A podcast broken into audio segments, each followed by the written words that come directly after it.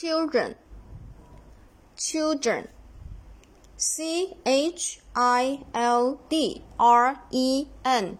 Children children 啊，它是名词，表示孩子们，也就是说这个 child 这一个复数形式。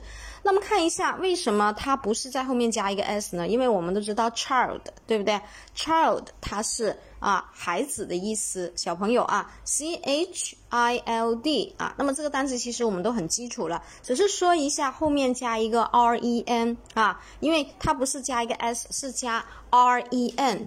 因为呢，这个 r e n 呢，我们可以把它看是人，因为小孩子呢啊就是怎么样成人的开始，对不对啊？啊，所以呢，从小人都是从小开始到大的，所以呢，他们都是很可爱的啊，就是小朋友们哈，所以把它看是后面那个是人，R E N，所以这一个呢就不是以 S 结尾的哈，Children 它是比较特殊的，嗯，孩子们是比较特殊的。好，那我们后面继续。